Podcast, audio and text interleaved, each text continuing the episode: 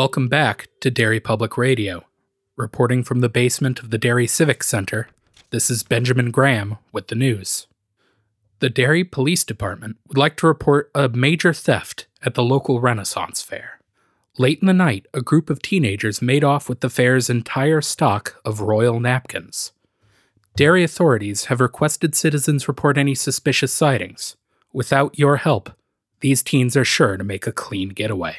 You're listening to Derry Public Radio.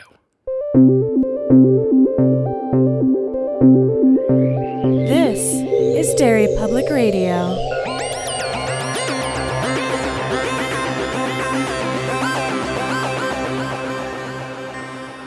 Welcome back to Derry Public Radio, a bi weekly Stephen King Book Club podcast.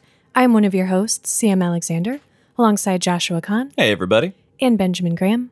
What's up, constant readers? And today we are covering the rest of the book, Eyes of the Dragon. If you're reading along, and if you're not, major spoilers ahead. And Josh is leading the discussion. All right, guys. Let's uh, catch up a little bit about uh, what's brought us to this point so far. Peter was framed for killing his father and has been locked away. His younger brother Thomas is now the king, who is being controlled by the court magician Flagg.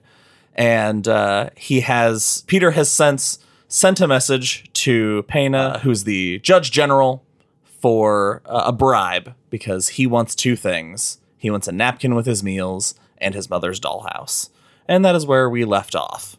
The first scene we get back when we come back is that they've brought Ben in. Ben is now going to be the go between for Peter and uh, and the guards. And they uh, him, him and Peyna talk about the arrangement and Ben flat out says to Peyna, I don't think Peter is guilty. That's why I'm fine with helping him. This is not uh, a popular opinion, surprisingly, that he is not guilty. And uh, Ben gets his ass kicked for it. Not by Peyna, but by the citizens in, in the village. Yeah, he gets warned by Peyna to be careful. You know, everybody already knows that they're friends, so be careful what you say because people are going to, they want to take that frustration and anger out on someone. Peter's locked up in the needle. It's going to be his friends or his supporters. Right. And his dad almost gets beaten up in a pub. So, and- and this is the first part of the second half that we get our first piece of foreshadowing, where it says that Dennis was sent to start getting these napkins from a storeroom. And if Peter had known about the storeroom, he would have escaped maybe three years sooner. It, napkins being the most important part of this story is kind of weird. yeah. They are the the um MacGuffin of this story, and it's I I love it, but it's just a weird thing to every time like every other chapter they're like, but then the napkins are it's brought up so much. It really is. It's I wanted to know if you guys thought they would be important in a different way. No, I, I think I said at the end of the last episode, my theory was he was going to Rapunzel his way out of the tower with napkins. And he does, but it's not quite the way I anticipated, or not quite the way I imagined. I, I thought he was going to burn them. Because the what doll- end? The, uh, oh, he, he keeps talking about how dangerous his mission is, and I remembered that the the the the dollhouse has a working stove Yeah. in it, and I was like, he's gonna like pile up a bunch of napkins and then set his room on fire, and when the guards rush in to put out the fire, he'd take them out. I guess. Yeah, kick their ass. but no, his idea is much better than mine. Ah, I don't know about No, that. No, yeah, I think your idea is actually not terrible. The only problem is that your idea hinges on the fact that anyone would rush in to Yeah. save him. yeah. it just That's well, why it's dangerous. He's like, ah, I might burn to death. I don't know. risk versus reward. Clearly, Peter never read 1408. we find out that there has been a woman that uh, has been hired in the castle to hand using uh, a some a blade of some kind to It's stitch a, remover. a There's- stitch remover. Yeah, there's a little tool that removes. I don't know if this universe has has those. I It work in burlesque. I know stitch removers are a thing. I don't know what this world has. Uh, and she her job is to take the crests off of the royal napkins. Peyna says that he makes sure that she has this job for years to come because it's like a kindness because people are poor. And, and it's talked about later that about the creation of all these mm-hmm. napkins and everything. It's all taking care of the citizens. This job isn't a, a job that's needed, but it's a job Yeah. that makes the people happy. And right now, they especially need that. And didn't starting the whole napkin thing start with was it Kyla the Good? because yeah this this woman who is sitting there and taking out all the stitches she is sitting in front of a room that peter doesn't know about and like josh said if he had known it would have taken a whole lot less because there's literally a warehouse full of napkins millions and millions so of napkins absurd, and I love it. and it was uh came about hundreds of years before um during the reign of kyla Kyla the kyla the Good. good Kyla the napkin awesome maker. yes uh kyla uh kyla napkin bringer Kyla the Clean. uh, who just to uh, bring prosperity to the kingdom to the kingdom after Mad the King reign Alan. of the mad, which I wish we heard more about. uh, there's a crazy king who doesn't want to read like several chapters about that yeah, guy. no kidding. He drank blood and shit. That's fucking metal. anyway, she came along. She's like, "Yeah, everybody make napkins, whatever." So the napkins start coming with every meal for the next five years. Also, the dollhouse finally arrives. It took them a while to find it. They carry it up, and Ben, because Ben is such a loyal friend, he bribed one of the other squires to let him take his place so he could deliver it, just because he wanted to see his best friend. He believes in his innocence, and he felt like he needed that. That to me felt like we've talked a lot about the the relationships with characters and sometimes there are just those moments of pure love and to me that was one of those how'd you guys feel about them see getting a chance to see each other I loved that scene where they made eyes at each other. It Jeez. No, I completely agree. Uh, it was it's- beautiful. It was touching. And I mean, just imagine being Peter, not knowing if you have any supporters, and then seeing your friend there who like gives you you're such good friends that in that one look you convey everything you need to.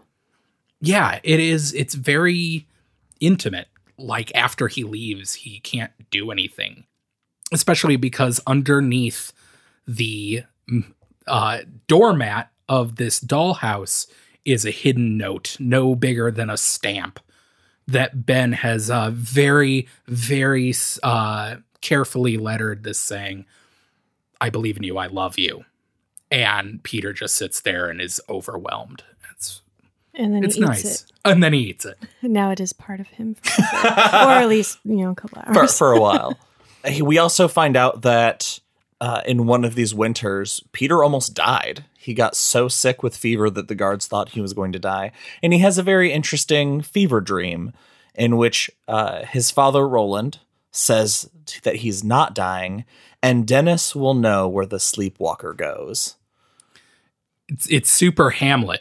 Like it's Hamlet as hell. And I'm not going to explain that because then people will Yeah. realize how dumb I actually am. I only have a vague notion of a ghost being in Hamlet. I just completely missed that reference. Completely. Yeah, it- Completely. like King, King Hamlet comes to him and he's like, "I got poisoned." arg It's it's like the same thing. Is he a pirate? Wait, yeah what? he's, that was his death Oh, throes I feel so much better. I know nothing about Hamlet, but at least At least you know it's not pirates. now, over this the course of this time, um, we finally now get to see what Peter's master plan is. It's that the loom inside the house uh, in the dollhouse still works. So he is going to basically pull threads off of napkins every single day and then use the loom to make a rope. And okay, is it like three, three or five threads is all he pulls off initially because he's terrified that they'll notice? for like the first year, yeah, he Oh takes like three threads per napkin, nine per day, and he has like nothing. It takes an entire week to get a two inch length of uh, gossamer thin rope, And all he's doing is pulling threads, making his rope, putting the Rita. Hayworth poster back up. yeah, exactly. But he finally has enough to to see if it's going to hold his weight because that's this, the whole plan hinges on if this is going to hold his weight or not. Because he's got a long way down, and he tries it out, and when he hangs off of it in his room, it surprisingly holds his weight because the fabric for these napkins, the the linen's very strong. It's also a very short rope. It's also a very short rope, and that's when uh, when we talk about the breaking strain. CM, you know, tell us about the breaking strain. The breaking strain is when, so the longer something like a rope is, the easier it is to break when there's pressure on it. So a very short rope, which he's working with now, is definitely going to support his weight. But when it's hundreds of feet long, it's going to lose that strength and it's going to snap. I love the way King gives us this information because it's it's very crucial information to Peter's uh, plan. But he he tells us this through a flashback to Peter and the guy who he s- saved his horse from, uh, Peony. I want to say it was like Yosef. Yes, Yosef, Yosef. yeah. Yosef. What was the horse's name? We never see that horse again. Hey, no, the horse guys- never comes back. No, it's never doesn't. important. But the, this uh this just short story of him sitting with Yosef in the stables and Yosef teaching him this that uh these oxen pulling these giant blocks and teaching him that you know the ox are smart. They'll only work as hard as they can. Um it's the chains. The the chains are the important part and they can only take so much before they snap and people are the same way. And it's just a really cool metaphor that comes back throughout the story of like they talk about the kingdom after Thomas uh increases their taxes, talks about the breaking strain is almost uh has almost been reached. Yeah. Just a, a cool a cool Like bit of eighty percent increase tax from Thomas the Tax Bringer. 80%. That's cartoonish. That is insanity. Flagg is cartoonishly evil in this uh, second half, and I love it. I like that his theory is like, well, if we, we raise it 80%, then we'll get however much they were actually hiding from us. And Thomas is like, Duck, sounds good. All right. Thomas is like, Give I'm me a more wine." 10 year old boy. Give me more wine. I'm 10 years old and wasted. Well, Here's a next we get another piece of our grand finale. Peter needs to hide this rope. So he starts searching for a place and finds a loose stone where he can hide it. And he digs his arm under there, seeing how much space there is, and he expects to be bitten by something. And instead, he finds a locket with a note.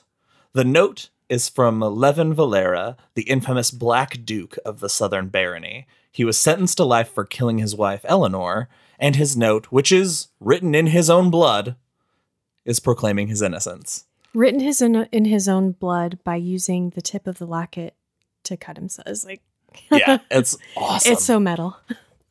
he says that Flagg is actually the one who poisoned his wife, and to make sure that you show him this locket before you kill him, so that he knows he was part of his demise. That's when Peter realizes Flagg is old as fuck. Because how this is like 400 years prior. yeah, Uh, which was really cool when he's like, he remembers he sees the lot pictures in this locket, and he's like, I know these people from history textbooks. It's like, oh, Flagg has, has he's been around. Say what you will, but also Flagg's consistent. He's got he's got his tricks. And I also like the idea that he this was also so long ago that Flagg forgot that he did this. I forgot that he used the name Flagg in this kingdom already. oh yeah. I didn't even think of no, that. I, no, that didn't even occur to me.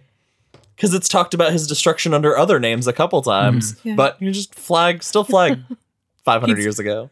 He's evil, but he's not very creative. now we uh, we get to catch up with some of the characters uh, about three or so we, we make like a five year jump about at this point and now we see what has happened to everybody we catch back up with Dennis and his father, Brandon, and his dad's sick and he ends up dying. But he dies at home in his favorite chair with his family there. But the last thing that he says to Dennis is, is like one of those moments that just gave my heart hope. Brandon tells Dennis as he's dying, if you ever have the chance to serve your first master, and before he can finish his sentence, he dies. But Dennis always remembers those words.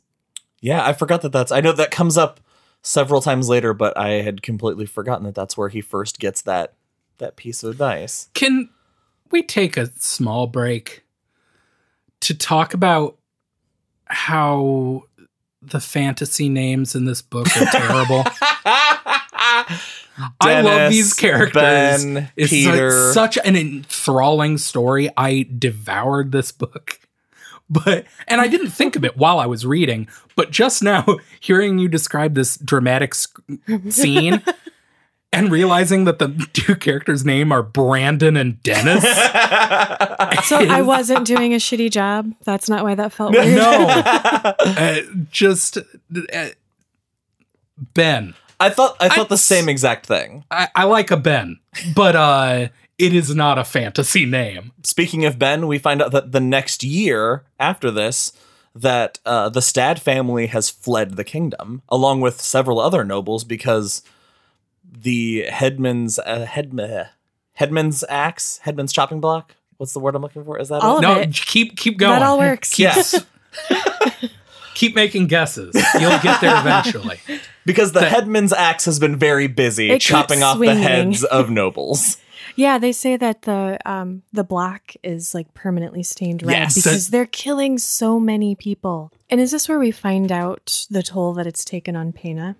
Yeah, that he resigned from his position because he saw what a mess he helped the kingdom become and he couldn't believe in law and injustice the same way anymore and he left the kingdom. And he he felt a certain amount of shame too for the part he played, and he never forgave himself for um, as much as he's always prided himself in believing in law and order for dooming Peter because of a feeling, the, just the feeling of seeing him cry. now uh, we've moved on to Peter's taking more and more threads, and it's finally revealed that the, he feel he felt like people would start to notice, so he that's why he started taking so few. But now he's getting more brave and taking more, and we as the reader find out that that is bullshit because they were just throwing them away. Yeah, He has literally no nobody idea that they're not reusing the same napkins over and over Yeah, that they're just leaving his room and being thrown away. It's like he's been uh, stealing a single drop of water out of the ocean over years because he was afraid someone would find out the ocean was getting smaller. Like, And It's a really good analogy. Peter is such a good king because he risks taking more threads. I mean, he doesn't know it's pointless, but he does it because he's worried about his kingdom. He's worried what is going to happen because he he can, you know, he hears the things that are going on and knows that pretty soon the kingdom is going to fall apart. he he actually hears a weird amount of stuff. Did you did you guys think that? Because when the Stotts leave, he knows that. I, I guess assume it's because of the guard. Like the guards are there just watching him all day. They're going to talk. Yeah, I Yeah. feel And like they're he talks about them they're getting drunk drunk a and playing cards a lot. And just he probably, weirdly yeah. specific. I assume he hears things through the window of the needle, like if it's a, a large crowd, you know, yeah, people are getting chopped, getting yeah. real drunk down in the in the courtyard. you know courtyard and just yelling exposition to the sky. that's how it. That's how it's always happened for me. Now uh, we get to one of my favorite scenes. We get to the sleepwalking. Dennis has settled into his role as the king's butler very well. He, like an animal, sleeps at the king's feet sometimes in front of a fireplace, which is kind of weird. And not only is he grateful that uh, Thomas is, he feels like Thomas is still a good person to serve, but he's also grateful because Flagg seems to have just stopped noticing his existence. and I feel like that is how anybody would feel if Flagg stopped noticing their existence, just relieved. which is fucking sloppy. It of really Flagg. is. Um, they say so a few times in the book that sometimes evil, sometimes the the good wins out simply because evil is blind. You know, it Mhm. just evil doesn't realize that it's fucking up. They're just arrogant. But that's cool though, because we got that in the stand too with Flagg. There were things that he didn't see That is true. or ignored. So I think maybe not even so much it being evil, but it is a fundamental flaw of Flagg's character that, you know, we talked last time like, is he reincarnated? Is he Mhm. kind of a different person? Is he the same? Whatever his metamorphosis is, you know, from century to century or however he does it, he retains this flaw.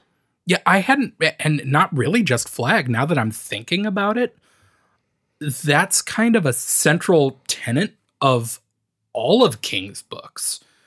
There are so many endings where good wins. I mean, I myself have kind of given a lot of shit, being like, oh, that's a Deus Ex Machina. That's just random happenstance. But thinking of it as King's philosophy of good wins out just because. Does that make sense? Am I making Well, any? no, Yeah. you are- you are, but I think there's also it taking that theme. There's also always been this theme of, for as much as evil can see, when true good is is making its move, it, it's shielded from the all-seeing eye. Like when things, when the the forces of the white are protecting our heroes unseen, it helps keep them safe from from the eyes of evil. I like that a lot. I'm gonna have to keep that in mind in further readings. Well, it follows our mainstream religious themes too. Mhm. if you think about that because you know if you, if you had to go to church three times a freaking week when you were a kid like I did God. you learn is- some stuff whether you want to or not and one of those things it, and we've talked about this um you know the god in the bible is not super kind or always helpful depending on which Mhm. testament you're reading. And it seems like evil is always oh let me give you a hand with that. Like this is going to be simple. This is going to be easy. I'm going to help you along the way. Hmm. and and even in our king themes you know flags society and the stand really had their shit together. They were making things happen. They you know if you didn't know any better it would seem like yeah i'm going to vegas because that's where stuff is happening they're good people and then of course we have you know our other group who kind of lucks into saving the day because of this flaw with evil characters. It totally hmm. fell apart. I was going somewhere with it. I feel like you made it there. With Flagg being gone, Flagg has departed on a search for these nobles because right now they are were being referred to as exiles, but he knows it's only a matter of time before exiles turn into rebels. And his plan's just not ready for that. He doesn't need a rebellion coming in. He needs the kingdom to raise up, not an outside force. You said Flagg? Yeah. Knows that they're okay. This just freaked me out because Peyna also is concerned that right now they're exiles, but they're going to become rebels. Mhm. So they're both working for the same. oh god that is true they both have the same idea of what is going to happen and they both want to stop it but for very different reasons yeah, that's just that just hit me right now, not while I was reading the book. so uh he has with him being gone thomas is having a hard time sleeping because thomas has beyond being addicted to wine he has become addicted to a sleeping potion that Flagg has been making for him because his guilt makes it hard for him to sleep Flagg is gone. He's out of the kingdom. He's gathered a hunting party to go looking for these exiles. And uh, there is, uh, during this sleepwalking, Flagg is sleeping out in the fields with his uh, with his hunting party, and senses that something is happening that is going to hurt his plans. And he screams out in the night so amazing and the guy sleeping next to him just dies. yeah, that is awesome. Yeah. That's so fucking scary. Oh, and the guy on his other side wakes up blind. yeah Like, that's.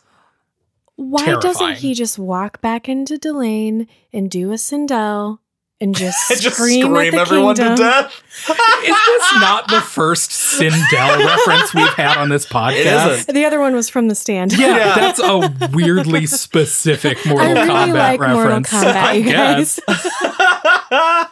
Oh, this this Flagg exists in a reality where Randall Flagg and Nadine's baby happened. Oh my god. Oh my god. Uh, you guys, you know how the Oh, new God. Mortal Kombat video games they've added like Freddy Krueger and Yeah. Jason and Ash. They could have Flagg from the stand. Yep, Yeah, but his they'd mullet probably fatality would be sweet. they would probably have him modeled after Matthew McConaughey. No, and, no, they uh, gotta have that that mullet. Yeah. 90s.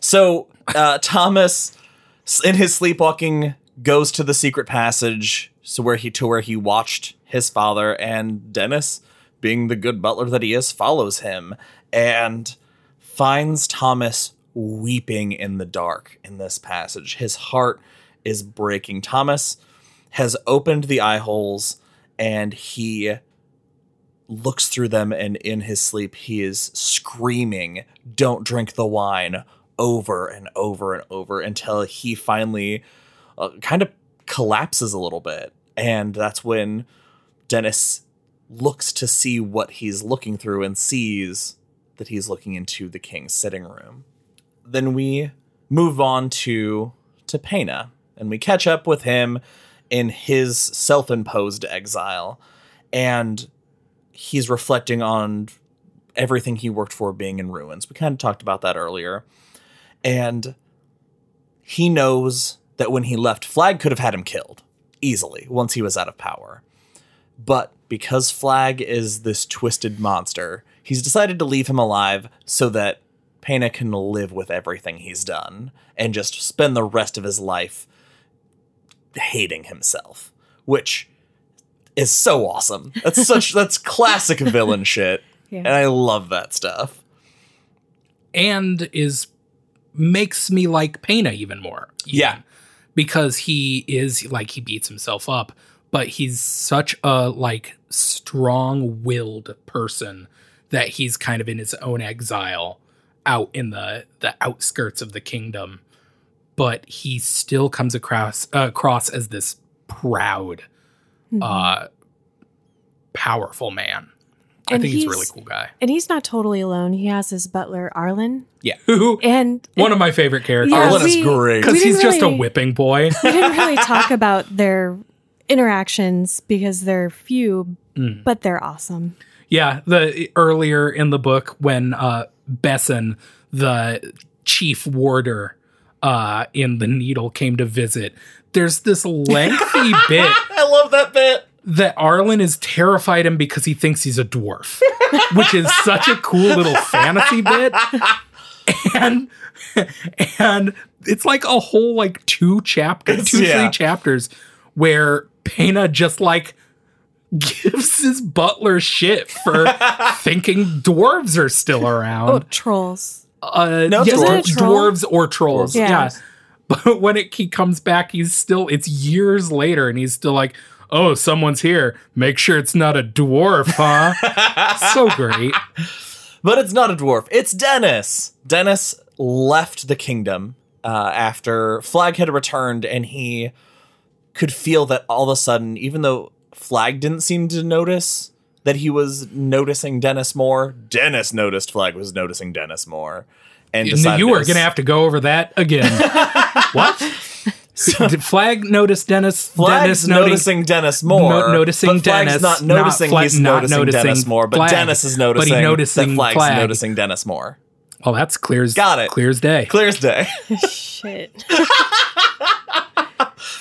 he has decided that it's in his best interest to leave the kingdom because he's going to be destroyed, he thinks. Otherwise, as soon as it clicks for Flagg, he's done. He relays everything that happened to Peyna and he he Arlen and Peyna are going to use the rebel forces to rescue the king because now is the call to action.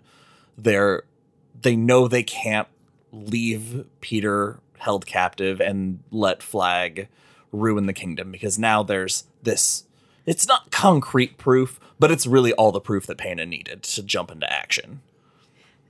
So, uh, this is jumping ahead, so we'll get to it. But So Dennis noticed that Flagg. my oh, God. sorry. they're going to use the rebel forces, but they use two people. yes. No. Okay. So this is something that I almost wish there there there's another level of the tower, if you will, where King is a fantasy writer.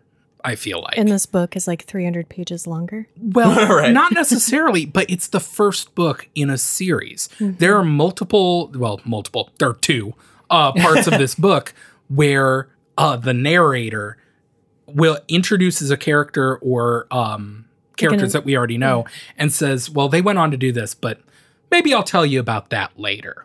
oh, we'll get to my fury about that. And, uh, and yeah, at the end of the book, it is a little like, I want to hear that. But I don't even remember the first time it's literally a character we had never heard of or cared about. Yeah. But he gets a name and then they're like, he left the kingdom. Maybe I'll tell you about him. And then he's It- just no one. I like that because it makes the universe feel much bigger than it is. And There, there's so many parts of this book where they'll introduce something and I'd be like, they, there's so much there. I want more world building with that. I wanted a whole book of the rebel camp Mhm. because I mean, Well, I Maybe would I have just if the want- rebel camp was more important. Really, yeah, I'd be Uh, more interested. I don't know. Maybe I just want this to be Game of Thrones. Uh, no, I understand. I see what you're saying. Like that's why I said it could be way longer than it is. It could really be a series. It's his fantasy writing is so good. So, in order for this plan to take action, Peyna and Arlen are going to go to the rebels, find Ben, and send him to meet Dennis. In the meantime, he orders Dennis to go back to the castle because the problem is Peyna's never figured out why he needed the dollhouse and the napkins. He knows there's a plan, he knows it wasn't frivolous, but he just can't place his finger on it because Peyna never learned how to loom. is my guess. That's my assumption. Four days later, Peyna and Arlen make it to the far forests, which is where the rebel camp is, and they meet with Ben. Meanwhile, Peter has been dreaming every night about Flagg looking into some light and looking with murderous intent, saying Peter's name, and then blowing out something. Can we go back for a second? Yeah. Okay, you said that Peyna was like oblivious to what Peter might want these items for, even though it's obvious. Do you think, but do you think that he was blind to it, much in the way that Flagg or Evil is sometimes blind? Because when he did what he did, he unintentionally was serving the dark. I think it's just he didn't know that the dollhouse had a working loom. Come on, Yeah. you guys, my theory's way more interesting. yeah, I, I just think that it was it was too simple for him in a way that he just couldn't it just couldn't piece it together. Also, again, it, if Peyna had been so interested, he could have inspected those napkins afterwards. Like Peyna could have taken steps to figure out what it was if he really wanted to dig into it. But he could have he's figured out blind to it because good. because has to Peyna is evil. Such he's not evil. He was just serving evil unknowingly. I, I think he's such a um a lawful minded person. I don't think magic really would affect him that much. But I have nothing to support that theory, so let's move on. Well, now we get to uh, really this last part. All these dominoes start to fall, and things just we jump from protagonist to protagonist. So it's it gets kind of messy to keep track of, but we'll do our best. Things things happen quickly Right. from here on out. we find out from virtually all of our characters that because of the way the moon looks, it's going to snow. Because that's just common knowledge in this universe. And Peter decides, I'm to make my escape. It's I'm to do it tonight. There's to be snowfall. I have to drop like 20 feet still from this rope, so maybe that'll help break my fall. My favorite line that he says is his rope, his legs, his luck. Either all would hold or all would break, quite possibly at the same time. and I laughed out loud. That was amazing. meanwhile, a new character we meet, Naomi. Naomi is returning with Ben. Uh, Naomi is from the rebel camp and she has a dog sled. So she's accompanying Ben. And she's got one very special dog, Frisky, which is an adorable name for a fantasy dog. Naomi, we're introduced to her so late. Did you guys ship her and Ben like instantly, Oh, or was for it just sure. me? Yeah. totally. You don't introduce someone with that uh, playful chemistry in the third act without them being in love. I thought they had great chemistry. Uh, not to keep bringing up Game of Thrones, but strong Jon Snow and She is not his aunt. Oh. Oh, wait, I- I- Ygritte? Boy, I hope Yeah, I'm getting that right. Don't email Ingrid, me, yeah. guys. You know nothing, Ben wildling. Graham. yeah. Yeah, I get that. Uh, so Dennis has been hiding in a farmhouse all this while, trying not to eat turnips, which isn't important, but I thought it was funny. Flagg, meanwhile, has been sick. He sleeping on the cold hard ground on this journey has actually made Flagg sick. And he even says he can count on one hand in his entire life the times he's been sick. But for some reason doesn't find this suspicious. Dennis bravely makes his way under the cover of darkness, sneaking around the castle, through the forest, and into the sewer as he Dufresne he reverse Dufresne's himself. His trek from the farmhouse into the castle is crazy because he he finds these old snowshoes and they're falling apart so they just barely get him there and then he comes up to the castle's moat and he knows because as a kid he used to play around here that you know this is there's a pipe and that's where the sewer drains. And because of the nature of the sewer the ice does not freeze closer to that pipe. And so he has to take this running leap into it and then we also find out which is nuts that so he was scared of running into yes, rats. I love this bit. and and he remembers there being these huge rats when he was a kid but all he's like he doesn't see any now or he might see a couple mice. And he thinks oh maybe i just remembered it wrong because i was a kid and things are bigger when you're a kid and scarier. But what he doesn't know is that Flagg had dumped the dagger with some of the mm-hmm. dragon sand in it down one of the drainways and it killed the fumes killed It's all the rats Five years after Yeah. that event, and everything in here is still dead. and if he had taken a different pipe he would have died Yeah, Yeah, that's crazy. it's so awesome. Dennis finds his way into the room where all the napkins are, deftly weaving past the drunken idiot guards. Which is also I I love that in Thomas's reign, the, the castle's just fucking haphazard. Mm-hmm. No one cares because nobody even believes in their king anymore. And you can see if the castle is already this disloyal, how close to the that breaking strain we are with the kingdom. Dennis finds the room full of napkins and pins a note to Peter. I'm sorry. That's It's it is silly. such an. It- it's yeah, that's the right word. It is such a silly thing to be this important. the napkins or the The- that there's a room that full there's of a napkins. room full of napkins. Oh, the napkin room. Extremely important to our story. Also, how furious would you be if you'd lived in a castle your whole life only to find out there's been a napkin room this entire time? Oh yeah, what every young prince dreams of. What are you talking about? I just if oh man, imagine how excited you would be if you suddenly found out your house had a napkin room. yeah, I would be I'd be so excited and confused. you would have the worst room of requirement ever.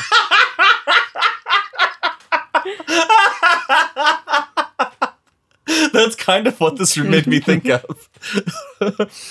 uh, he pins a note to a napkin that's in the stack that's going to the needle that will go up to Peter, and he hopes that the that the letter will get to him in time. painstaking note that he had to write like four times because he's Tried so not hard. good Okay. at writing or That- thinking. that's another thing. Is Dennis dumb? Is Dennis he's a kind of described that way. Yeah, Ex- well, he- we're told that he's dumb, but nothing he does makes I, him seem I that think dumb. street smart. Like he he's not educated, Yeah. and that's what. Yeah, Sure. he doesn't really know his and reading and writing isn't the most commonly taught thing. Although it does say later too, like he's not like He can't think as good. Can't Think- think good. Thinking hurts. Rocks in his head, man. Just like Roland and Thomas.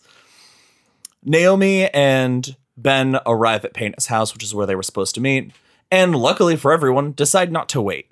They untether the dogs and use Frisky to track Dennis's scent. That night, Peter's about to escape, but luckily, one of his three meals had that note.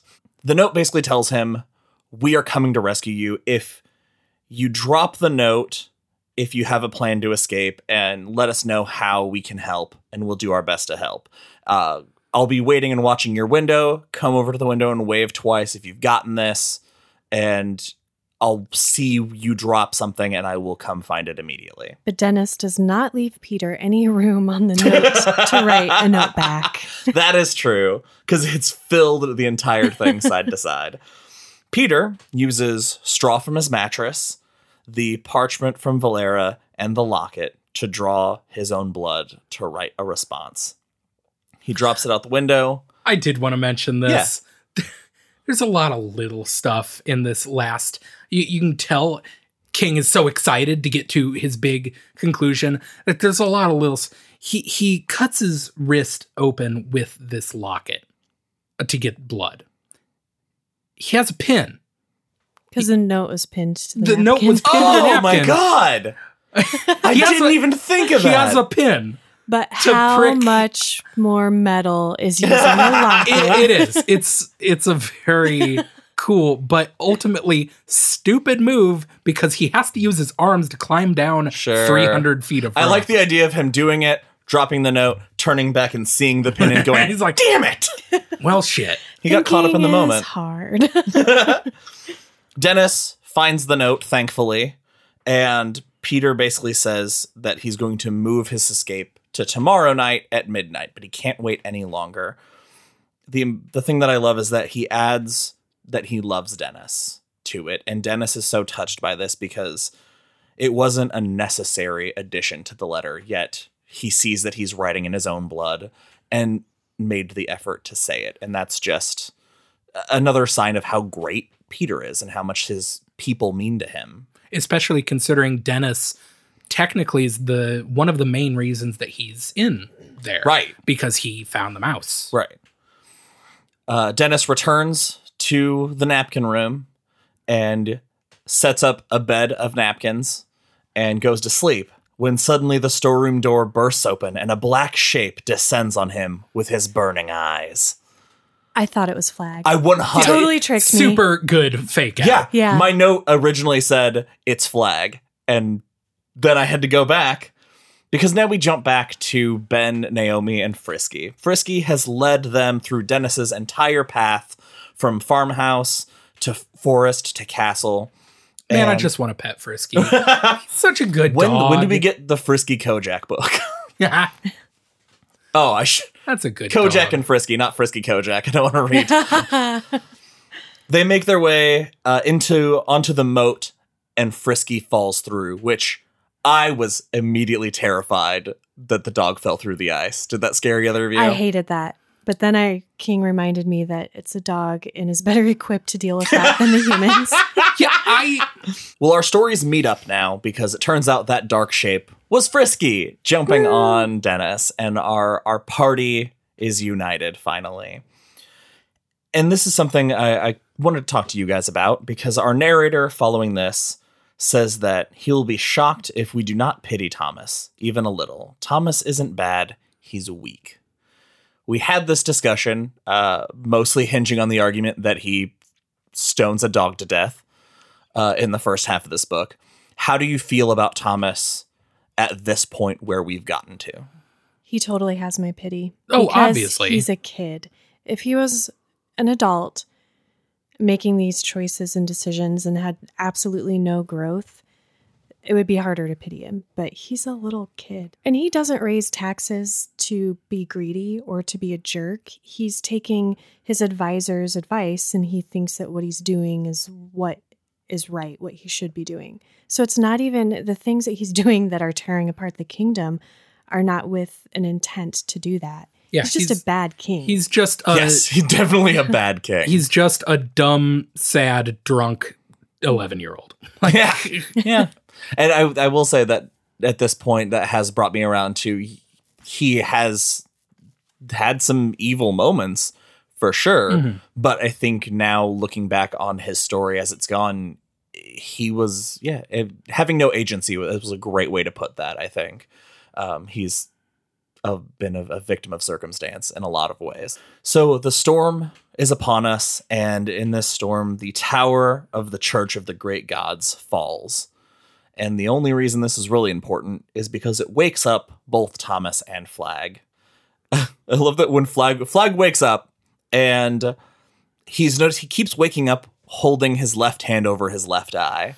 And he describes it as feeling like there's a ferret in his brain because he can tell something is going wrong, but it's just out of reach for his brain.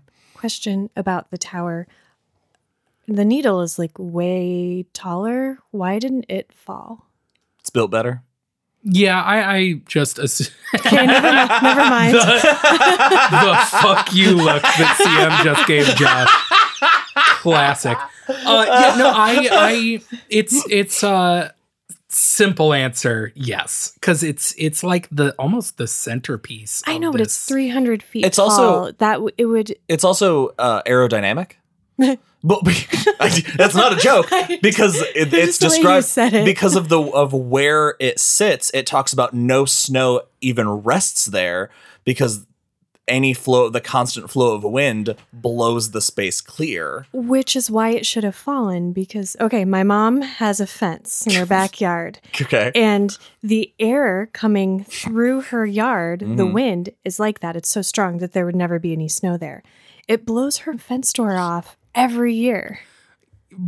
But your mom's this- fence isn't a Stone prison? reinforced You don't garrison. know that. You've never Like- been to my mom's house, I hope. I've been to your mom's house. Josh. Uh, Sorry. I don't know. I think it was honestly just uh, an excuse for King to write about a cool church blowing over. like, Uh, Flagg uses his magic crystal, which is what people have been dreaming about, to Mm. see anybody, Peter's escape. a- anybody think it was uh, yes. a piece of Merlin's rainbow?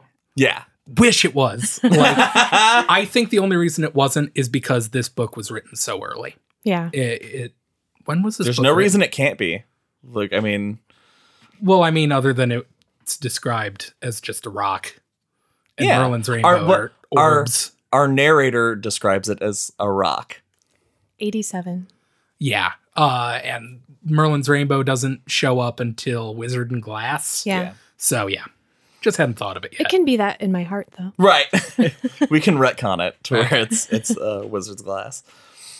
Uh, Flagg, then seeing this escape, grabs his axe from when he was the executioner that's still hanging on his wall. Was he named Flog? Rufus Flog. I, you know, that wasn't what was trying to come out of my mouth.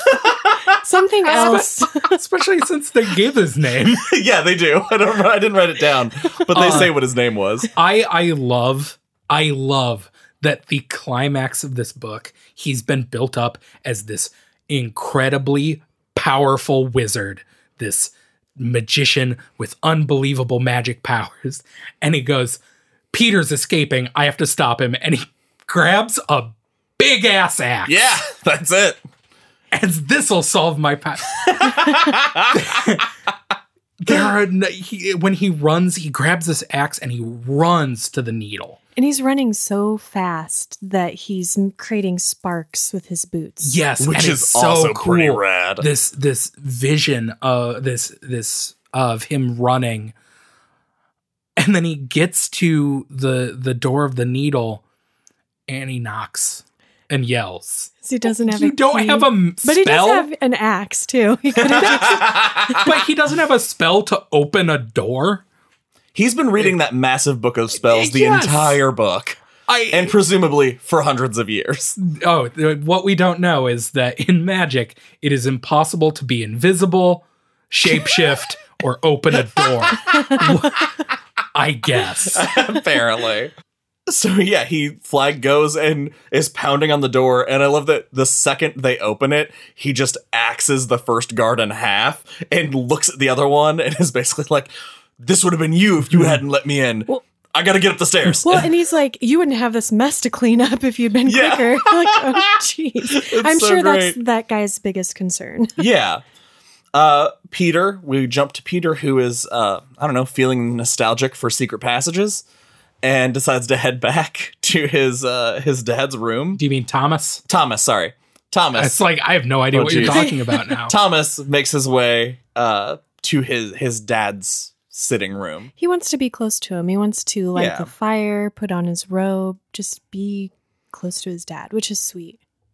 Then we jump back to Peter, who has finally started his climb as he hears Flagg running up the stairs, and as he can hear his uh, the party below hand, and they're pulling a wagon. As uh, they can hear the sounds. Did you know what they're doing? I totally called it. Immediately, the first note I put This- was they're arriving with a wagon, presumably full of napkins. this is my biggest problem with the entire book. I don't see how.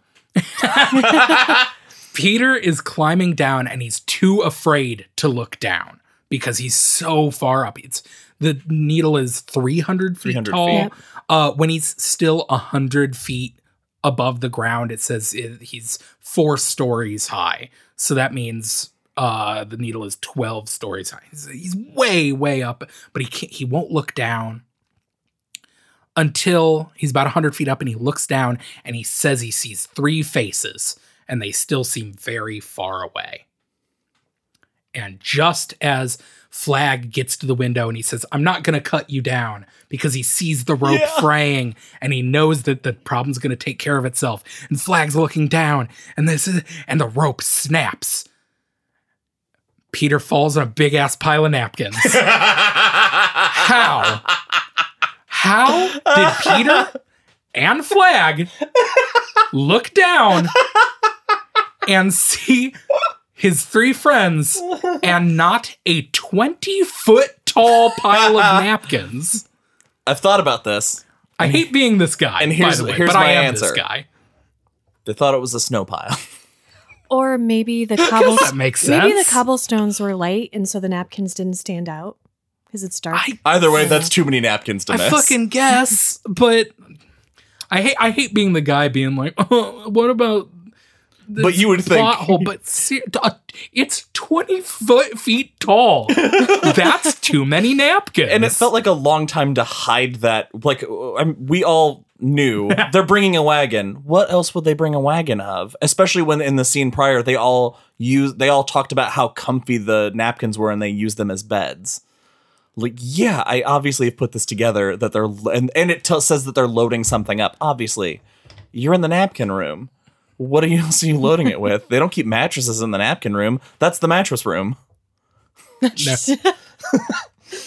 So Flagg uses his booming voice, calls out the guards, and the party takes off.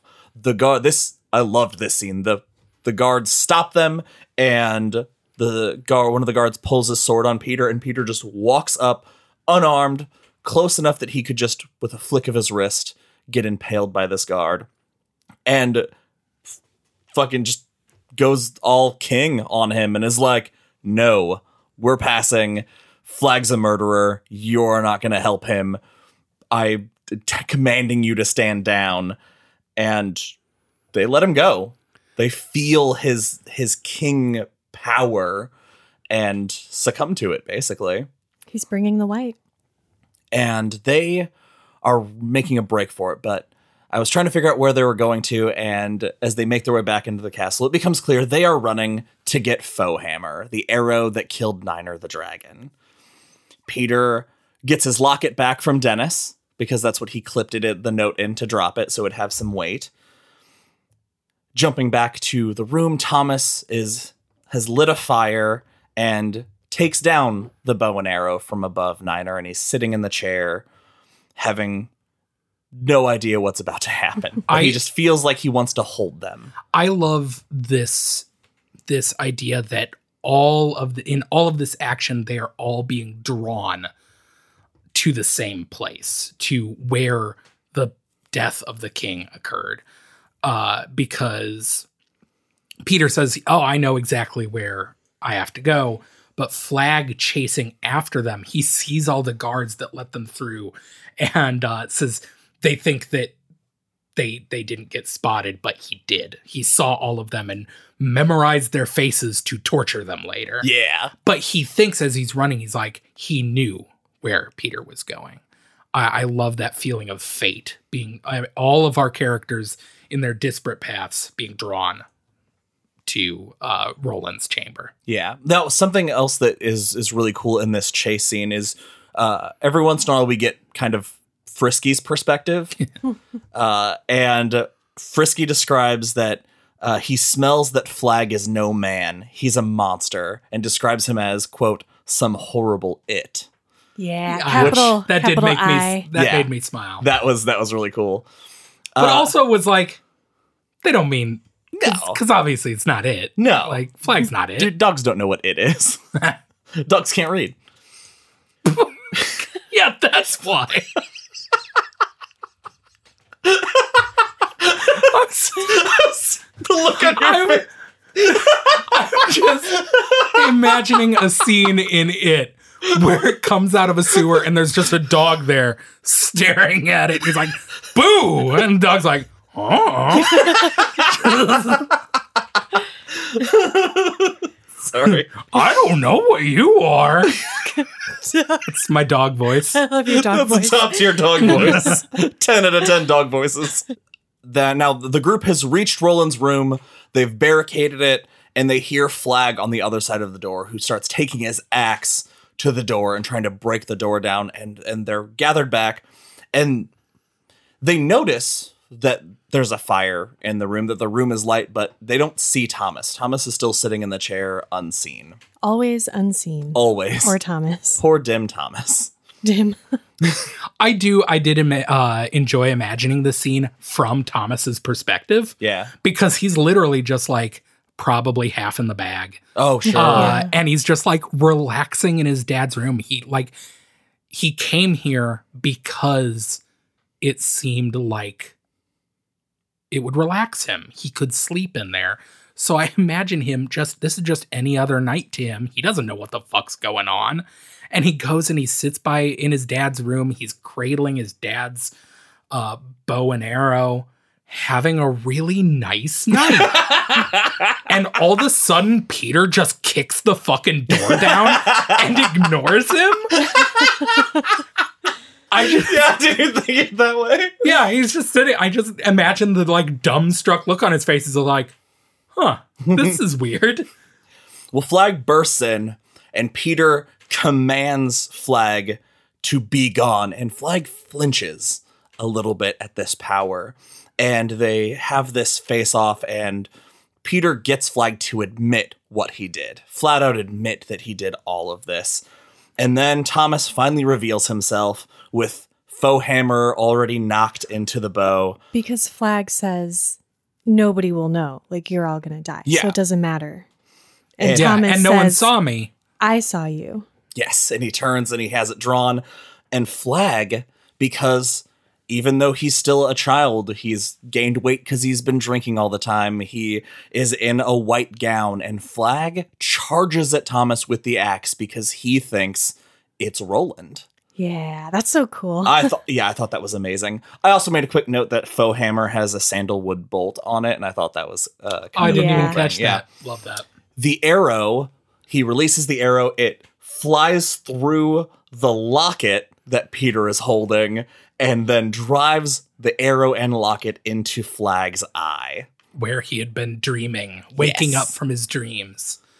he bleeds a stinking black fluid drops to his knees and vanishes the clothes and arrow and locket all crumble to the ground thomas apologizes to peter and accepts that you are the true king i knew this i was wrong i accept my death basically peter then instead of killing him cries and embraces his brother Are we going to say the same thing, CM? I, I was just going to talk about how touched I was that Thomas decides that he's gotta go on a quest. Like he's not gonna stick around because he hmm. knows that the kingdom will want his head if he stays. And he also knows that even though he he feels good now, he loves his brother, eventually he's going to get jealous again when people you know nobody's going to notice him peter's going to be in the limelight it's going to poison his heart and it's best if Yeah, he so- gets away I might relapse into being Yeah. a shithead. yeah and it was like okay all, all of this horrible stuff this kid never really had a good shot at Mm. life and all of these horrible things happened to him and somehow he still found it within himself to grow and to learn something. And he learned something about himself very valuable. And then dennis goes with him and my first thought was these two guys have been described as dumb. They need a third person. Uh, yeah, I was just gonna say like the this scene of them being reunited and Peter pulling him to his feet and embracing him. I teared up. Yeah. like, Yeah, it was It's 100%. very emotional. thomas was redeemed because he you think that peter is going to be the one to defeat Flagg Mhm. it's thomas This whole book is an origin story for a story we do not get. about thomas Which- About Thomas God, and I'm Dennis. so furious about it. Because literally in these last literally 10 pages, Thomas becomes such a cool hero. He has an arc. Peter does not. Peter's great, but Peter doesn't have an arc. Thomas is the one with the Peter's arc. arc is survival. Yeah. That's pretty much it. it yeah. Well, they to wrap things up, the the epilogue of this story, they go uh, and clear Peter's name first thing in the morning. Ben and Naomi eventually get married. Big surprise. We all saw that coming. It says that King Peter ruled long and well, and that Thomas and Dennis took off on a quest for atonement and to find Flagg. They had many strange adventures and eventually did see Flagg again and confronted him. All right, that brings us to the end of Eyes of the Dragon. Uh, let's uh, let's go through our ratings. CM, you want to kick us off? No. Okay. Um. Okay. This. sorry. I. I love this book. I want to like gush about it and say all these wonderful things, but I won't. I'm just gonna give it five out of five blue chambray shirts. Fantastic, Ben. It's so insanely readable. It's great, I think, uh, if you have friends who aren't king people and are looking, uh, maybe aren't into the horror, this is a great first novel. I loved it. It's not perfect. It is, the story is a little straightforward. I wanted more wi- world building, but it's great. I got to give it four out of five fantasy chambray shirts. Uh, I, you know what? I agree with you a lot, Ben, in that I, I have recommended this book to people I know who've never read Stephen King, but I know they read fantasy. The same way that I recommended Joyland to people who read crime stuff and have not read Stephen King books. I do think it's it's a really good fantasy gateway drug. Um, I love fantasy novels. Fantasy novels are my jam. And so I really, really enjoyed this. I, I loved all the stuff, but I do have to agree, like there was more if this this is a book that could have like been longer and uh, the story a little more complex and that cliffhanger ending makes me really angry but all the pieces fit and it's really easy and good to read uh, so i'm going to give it four out of five blue chambray shirts That's it for this episode of Derry Public Radio. As always, thank you for listening. Join us next episode where we cover the book, my favorite, Rose Madder, and we are going to be reading through chapter four, and that's page 148. For Joshua Kahn and Benjamin Graham, I'm Sam Alexander, reminding you angels may be safe from damnation, but human beings are less fortunate things, and for them, hell is always close.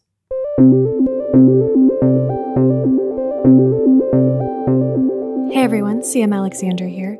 Thank you for listening to part two of The Eyes of the Dragon. Fun fact about Dennis and Thomas they do appear in the drawing of the three, part 13 of the chapter entitled Roland Takes His Medicine. He's reflecting on magic and wizards and his encounter with one years ago. One of these men had been a creature the gunslinger believed to be a demon himself, a creature that pretended to be a man and called itself Flagg. He had seen him only briefly, and that had been near the end, as chaos and the final crash approached his land. hot on his heels had come two young men who looked desperate and yet grim men named Dennis and Thomas. These three had only crossed a tiny part of what had been a confused and confusing time in the gunslinger's life, but he would never forget seeing Flagg change a man who had irritated him into a howling dog. He remembered that well enough. Then there had been the man in black. So that's sad. I hope the howling dog wasn't Thomas or Dennis. As always, follow us on social media at Derry Public Radio, email us at derrypublicradio at gmail.com, and check out our website, constantreaders.org. I want to give a special shout out to our awesome patrons whose generosity has helped us meet our monthly goal and has resulted in a bonus episode each month exclusive to our Patreon. So thank you, you rock stars, Alicia Lillian, Bill Graham, Bryant Burnett, Jennifer Dolge, Jeremy Marr, Lisa Kahn, Matt Kendall, Phil, You're an Angel, Reed Flynn, Spanky, and Tony Rizzo. If I could hug you all, I wouldn't do that because I'm not a hugger. I would shake your hands vigorously, though. We can't thank you enough for your support. And thank you to everyone who listens, reviews, and shares our podcast with others. That's all for now. Goodbye, listeners.